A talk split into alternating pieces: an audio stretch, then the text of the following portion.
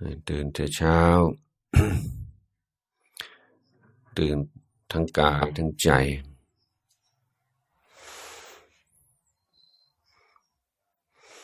มีความ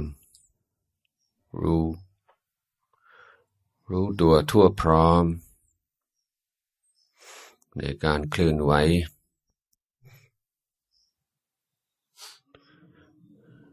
มีความรู้ตัวทั่วพร้อม ในทุกอิริยาบถ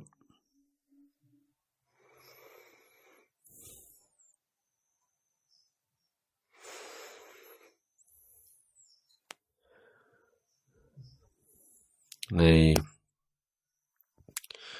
ในโลกนี้การลงโทษ คนทำผิดกฎหมาย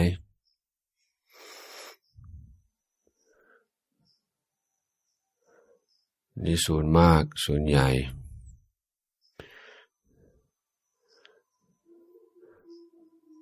ก็ได้ยกเลิกการประหารชีวิตเสียแล้ว ในการลงโทษที่หนักที่สุดในปัจจุบัน คือให้อยู่คนเดียวนานๆ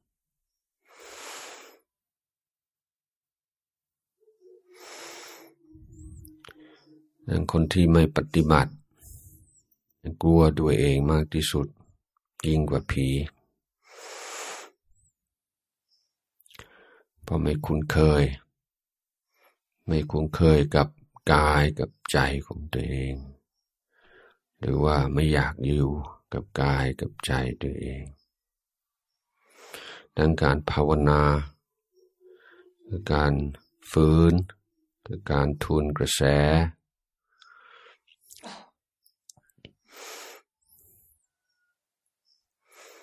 มาสนใจมาใส่ใจ กับกายกับใจของตนคำสอน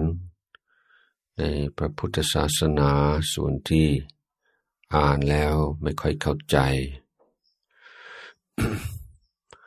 ก็เนื่องจากว่า สมอง ก็เข้าใจได้แต่บางส่วน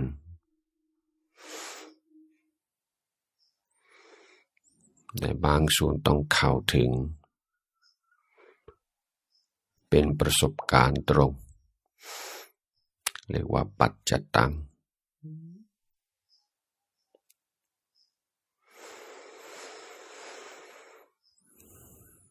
ในแต่เรื่องที่ลึกซึ้งที่สุด ระหว่างการปฏิบัติ กลายเป็นเรื่องธรรมดาที่สุด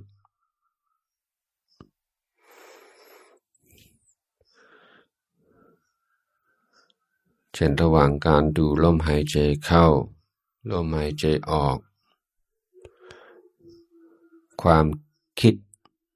พุดขึ้นมา เราไม่ได้ตั้งใจจะคิดในเรื่องนั้น ไม่วางแผนล่วงหน้าไม่อนุญาต ไม่เปิดโอกาส แต่มันเป็นเองของมัน นี่เรื่องอนัตตาแท้ๆ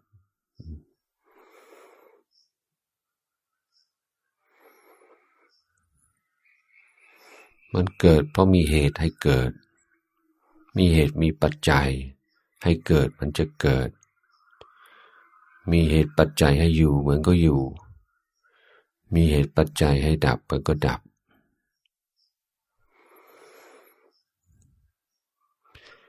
อีเรื่องที่สิ่งทั้งหลายเปลี่ยนแปลง ตลอดเวลา แล้วก็เห็นชัดระหว่างการภาวนา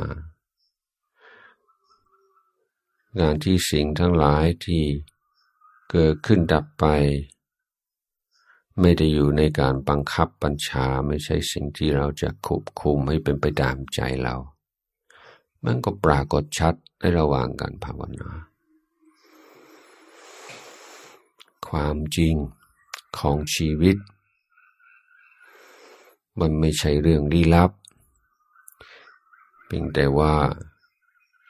เราต้องฝึกตนให้พร้อมที่จะเรียนรู้จากธรรมชาติ ธรรมชาติพร้อมที่จะสอนเราอยู่ทุกเวลานาที เพียงแต่ว่าเราไม่พร้อม เท่านั้นเอง นั้นจะมองการภาวนาอีกนายหนึ่ง ก็คือการเตรียมพร้อม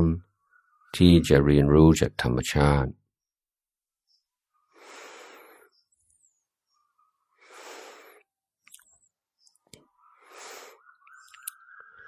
ในบางคนก็เข้าใจว่าภาวนาเพื่อให้สงบ มันก็มีผิดทีเดียว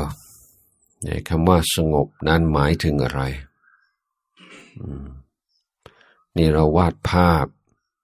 เราจินตนาการเราคาดคะเน ต่างๆ นานาเรื่องความสงบเรามักจะมองในแง่ผ่อนคลาย ไม่คิด ไม่คิดอะไรเสียเลย นิ่ง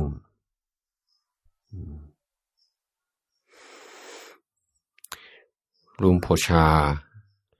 ท่านจะสอนเรื่องความสงบอยู่เหมือนกันแต่ท่านจะเพิ่มคำว่าจาก ความสงบจาก สงบจากความยินดี สงบจากความยินร้าย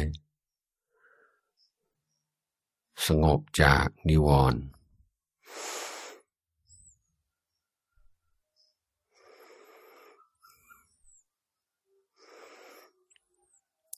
นี่ถ้าเรามองความคิด มองอารมณ์ ความจำจินตนาการอะไรต่างๆ ว่าเป็นศัตรู แล้วเข้าใจว่าการภาวนาก็เพื่อชนะศัตรู พอความคิดลดน้อยลง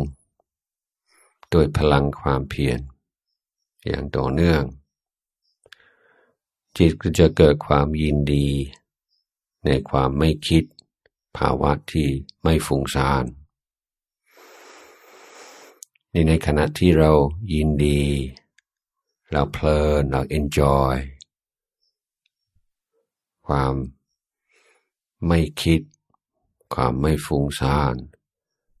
นั่นคือ สติขาดไปแล้ว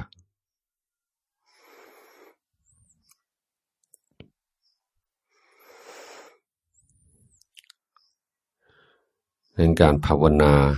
ไม่ว่าตั้งชื่อว่า สมถะตั้งชื่อว่าวิปัสสนาตั้งชื่ออย่างนั้นอย่างนี้ มีสามมีคุณธรรมสามข้อ เป็นหลัก ที่ขาดไม่ได้ นั่นคือสติ ความระลึกได้สองคือสัมปชัญญะ ความรู้ตัวทั่วพร้อม สามคืออาตาปิ ซึ่งเป็นชื่อของความเพียร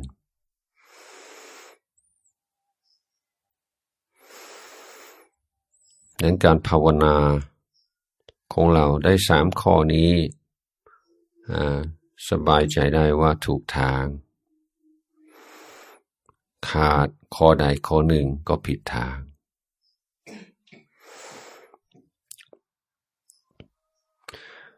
คำว่าสตินั้น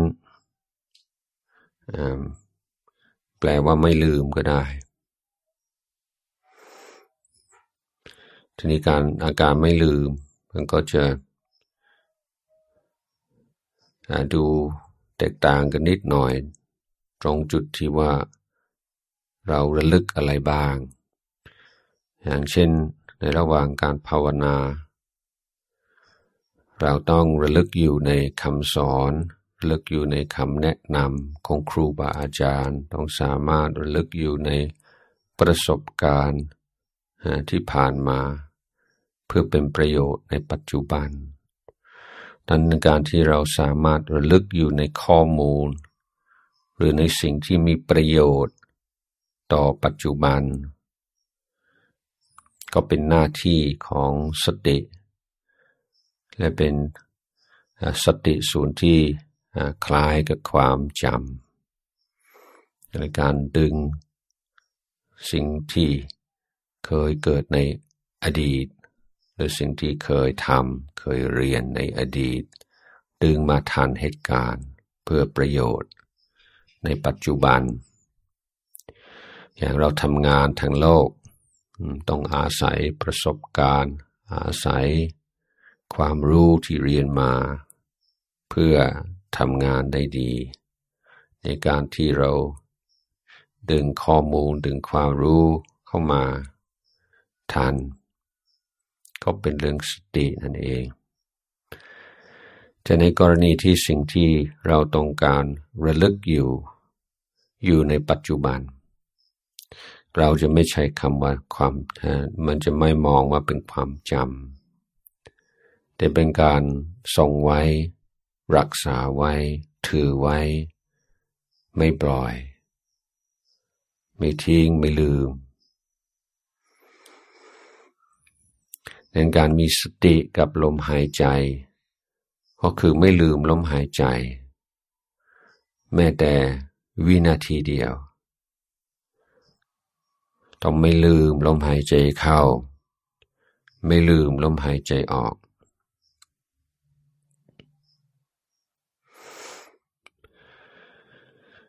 นี่ในในการไม่ลืม ลมหายใจเข้าลมลมหายใจออกอวานนี้ก็ได้แนะนำว่าถ้ายังรู้สึกว่ายากอยู่ ก็ใช้การบริกรรมหรือการนับลมหายใจ หรือการพิจารณา ลักษณะอาการของลมหายใจ ช่วยที่เราในบาง เวลา เราออกจากสมาธิแล้วหรือว่าเวลาว่างๆเราก็ทบทวน อย่างเราอาจจะสังเกตว่าถ้าเผลอมันมักจะเผลออยู่ตอนหายใจเข้ามากที่สุด หรือตอนหายใจออกมากที่สุด ก็พยายามจับให้เห็นเป็นแพทเทิร์นว่าโดยปกติ ถ้าจิตจะเผลอจะเผลอตรงไหน นี่ในในเมื่อ ลมหายใจได้รับการเอาใจใส่ มันจะตอบสนองด้วยความเปลี่ยนแปลงจะละเอียดขึ้น จะแผ่วเบา จะยาวขึ้น นั้นอานาปานสติหรือการเจริญสติกับลมหายใจอาจจะเป็นการท้าทายมาก เพราะว่าสิ่งที่กำหนดไม่นิ่ง สิ่งที่กำหนดเปลี่ยนแปลง ด้วยการภาวนา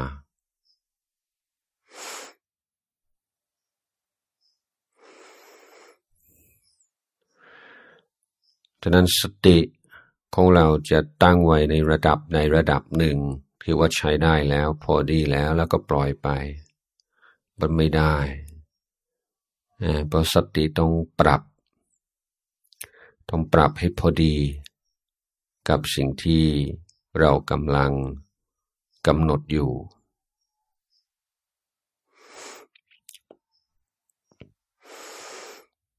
เมื่อวานเนี่ยมาได้กล่าวถึง การศึกษาการเรียนรู้ ระหว่างความสัมพันธ์ ระหว่างความตั้งใจหรือความเพียร และความผ่อนคลาย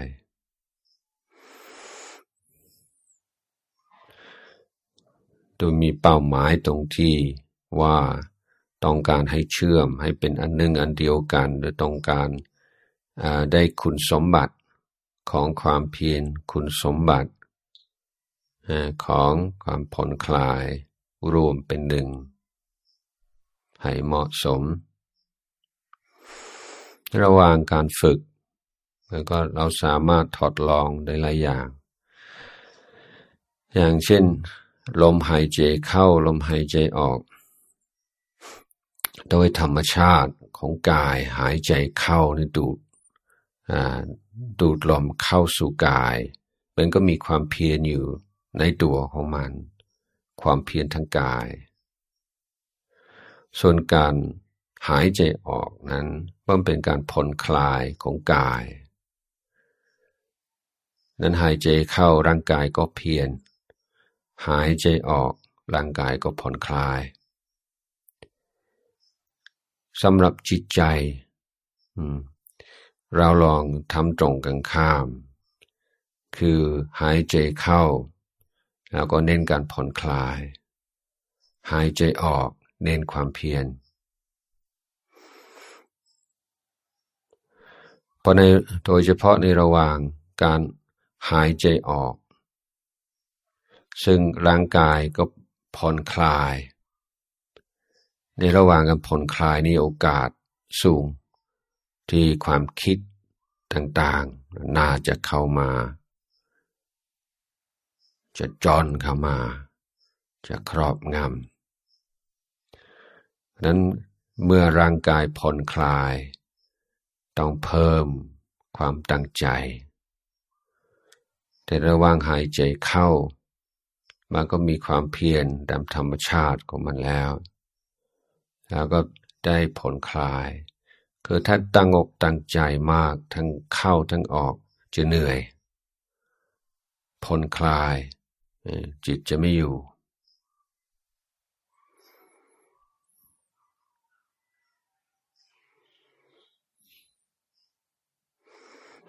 นั้นถ้าจิตชอบเผลอช่วงท้ายของลมหายใจออกมากที่สุด เป็น เป็นช่วงที่ต้องมีสติ ต้องระวังตัว ให้มากที่สุด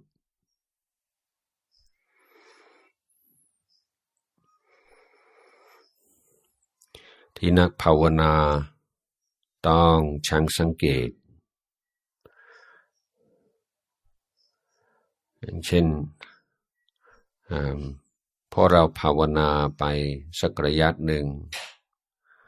ถือแม้ว่ายังเป็นคนใหม่อยู่ มันจะปีบางช่วงอาจจะไม่กี่ลมหายใจก็ตาม ที่สติดังอยู่ได้ จิตไม่วักแวกเลย ตรงนี้ที่ควรสังเกตให้ดี ว่ามีสติเมื่อไหร่ ความสุขความสบาย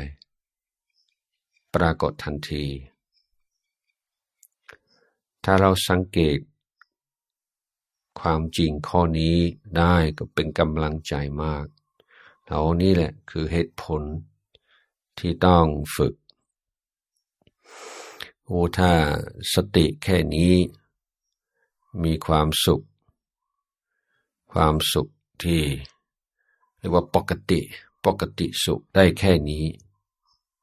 อืม ถ้าทำได้ทำสติได้ต่อเนื่องนานๆหน่อยจะขนาดไหน แล้วเป็นคุสลุบายในการสอนตัวเองในการปลูกฝังชันทะความพอใจโดยการสังเกตผลงาน ถึงจะเป็นผลงานน้อยๆ ก็ยังช่วยให้มีกำลังใจได้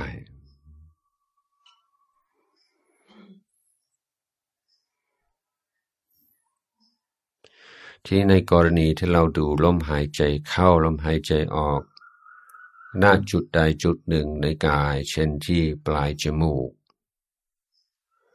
เรารู้สึกอึดอัดรู้สึกง่วง รู้สึกมืนมืนเบลอเบลออันนี้ก็คือขาดสติแล้ว นี่วิธีหนึ่งก็คือขยาย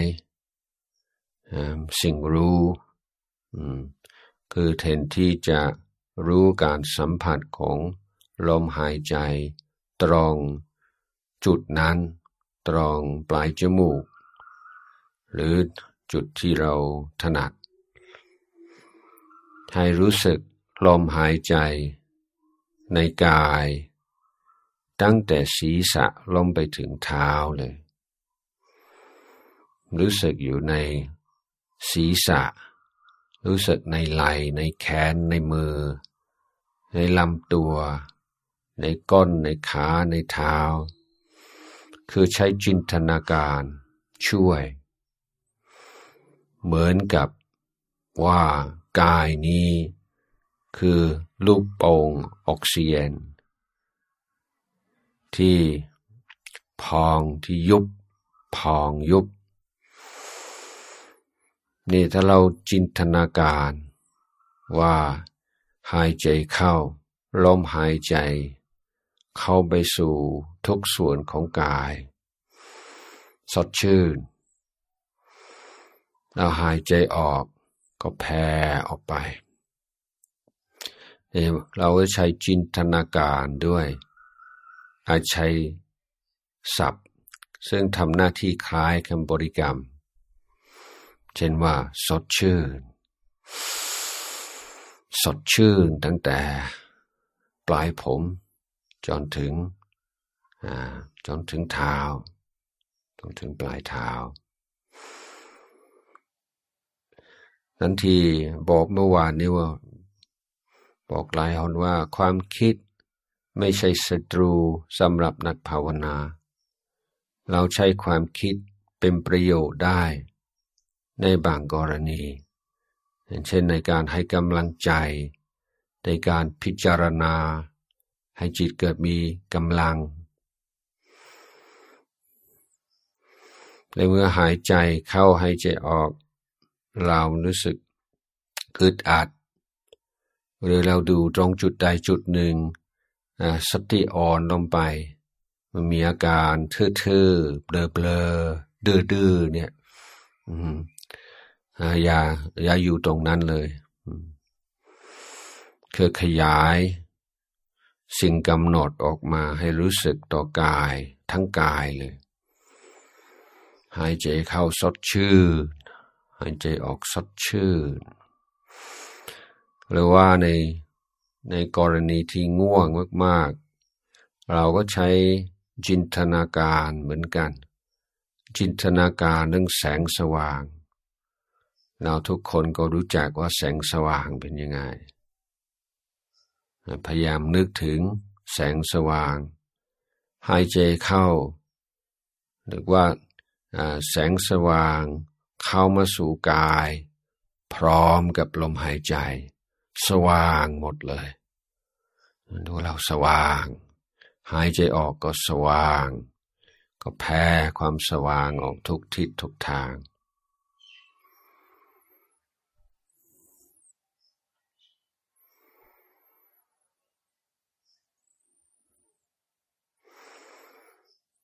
แล้วตัวเราอาจจะใช้ concept อื่น อย่างเช่นเมตตาหรือใช้ถ้าตรงการพยางค์เดียวก็ใช้ศัพท์ภาษาอังกฤษว่า love แต่หมายถึงไม่ใช่ความรักคนนั้นคนนี้ แต่ความหวังดี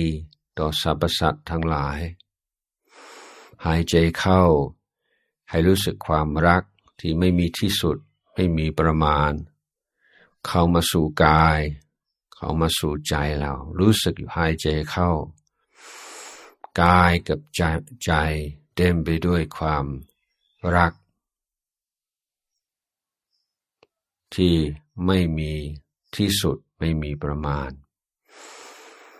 หายใจออกแผ่ออกไปทุกทิศทุกทางข้างบนข้างล่างข้างหน้าข้างหลังข้างซ้ายข้างขวาแผ่ออกไป แผ่ความรักที่ไม่มีที่สุดไม่มีประมาณความหวังดี ต่อสรรพสัตว์ทั้งหลาย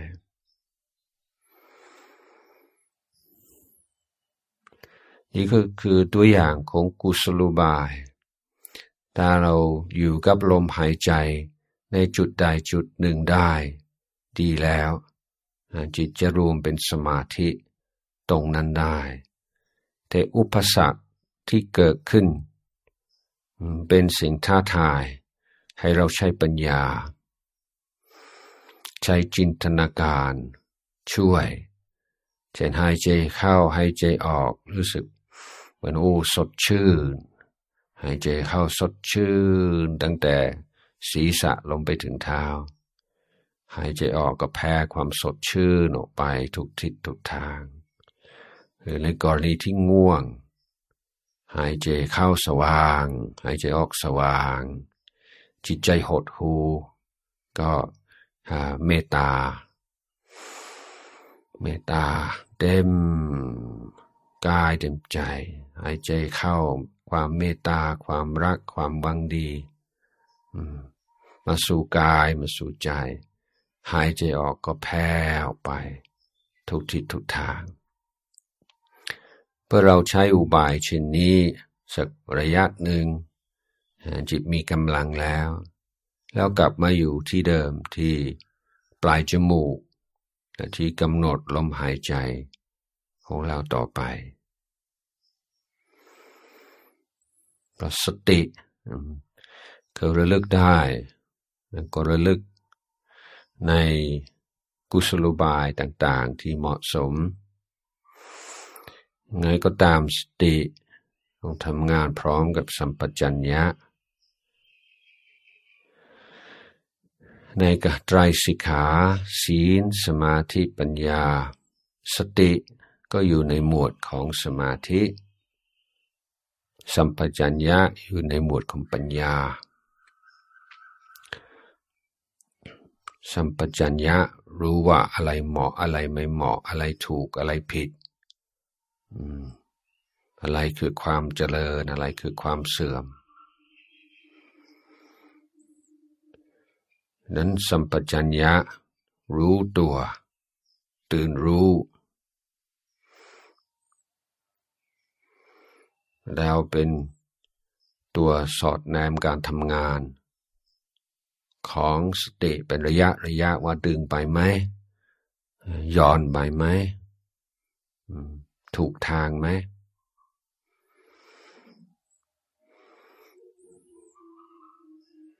เนี่ยเธอทำงานใกล้ชิดกับสติ แต่เป็นส่วนหรือว่าด้านของปัญญา เมื่อมีสติมีสัมปชัญญะ ความเพียรที่พอดี ความเพียรเผากิเลสที่เรียกว่าอาตาปิก็ปรากฏ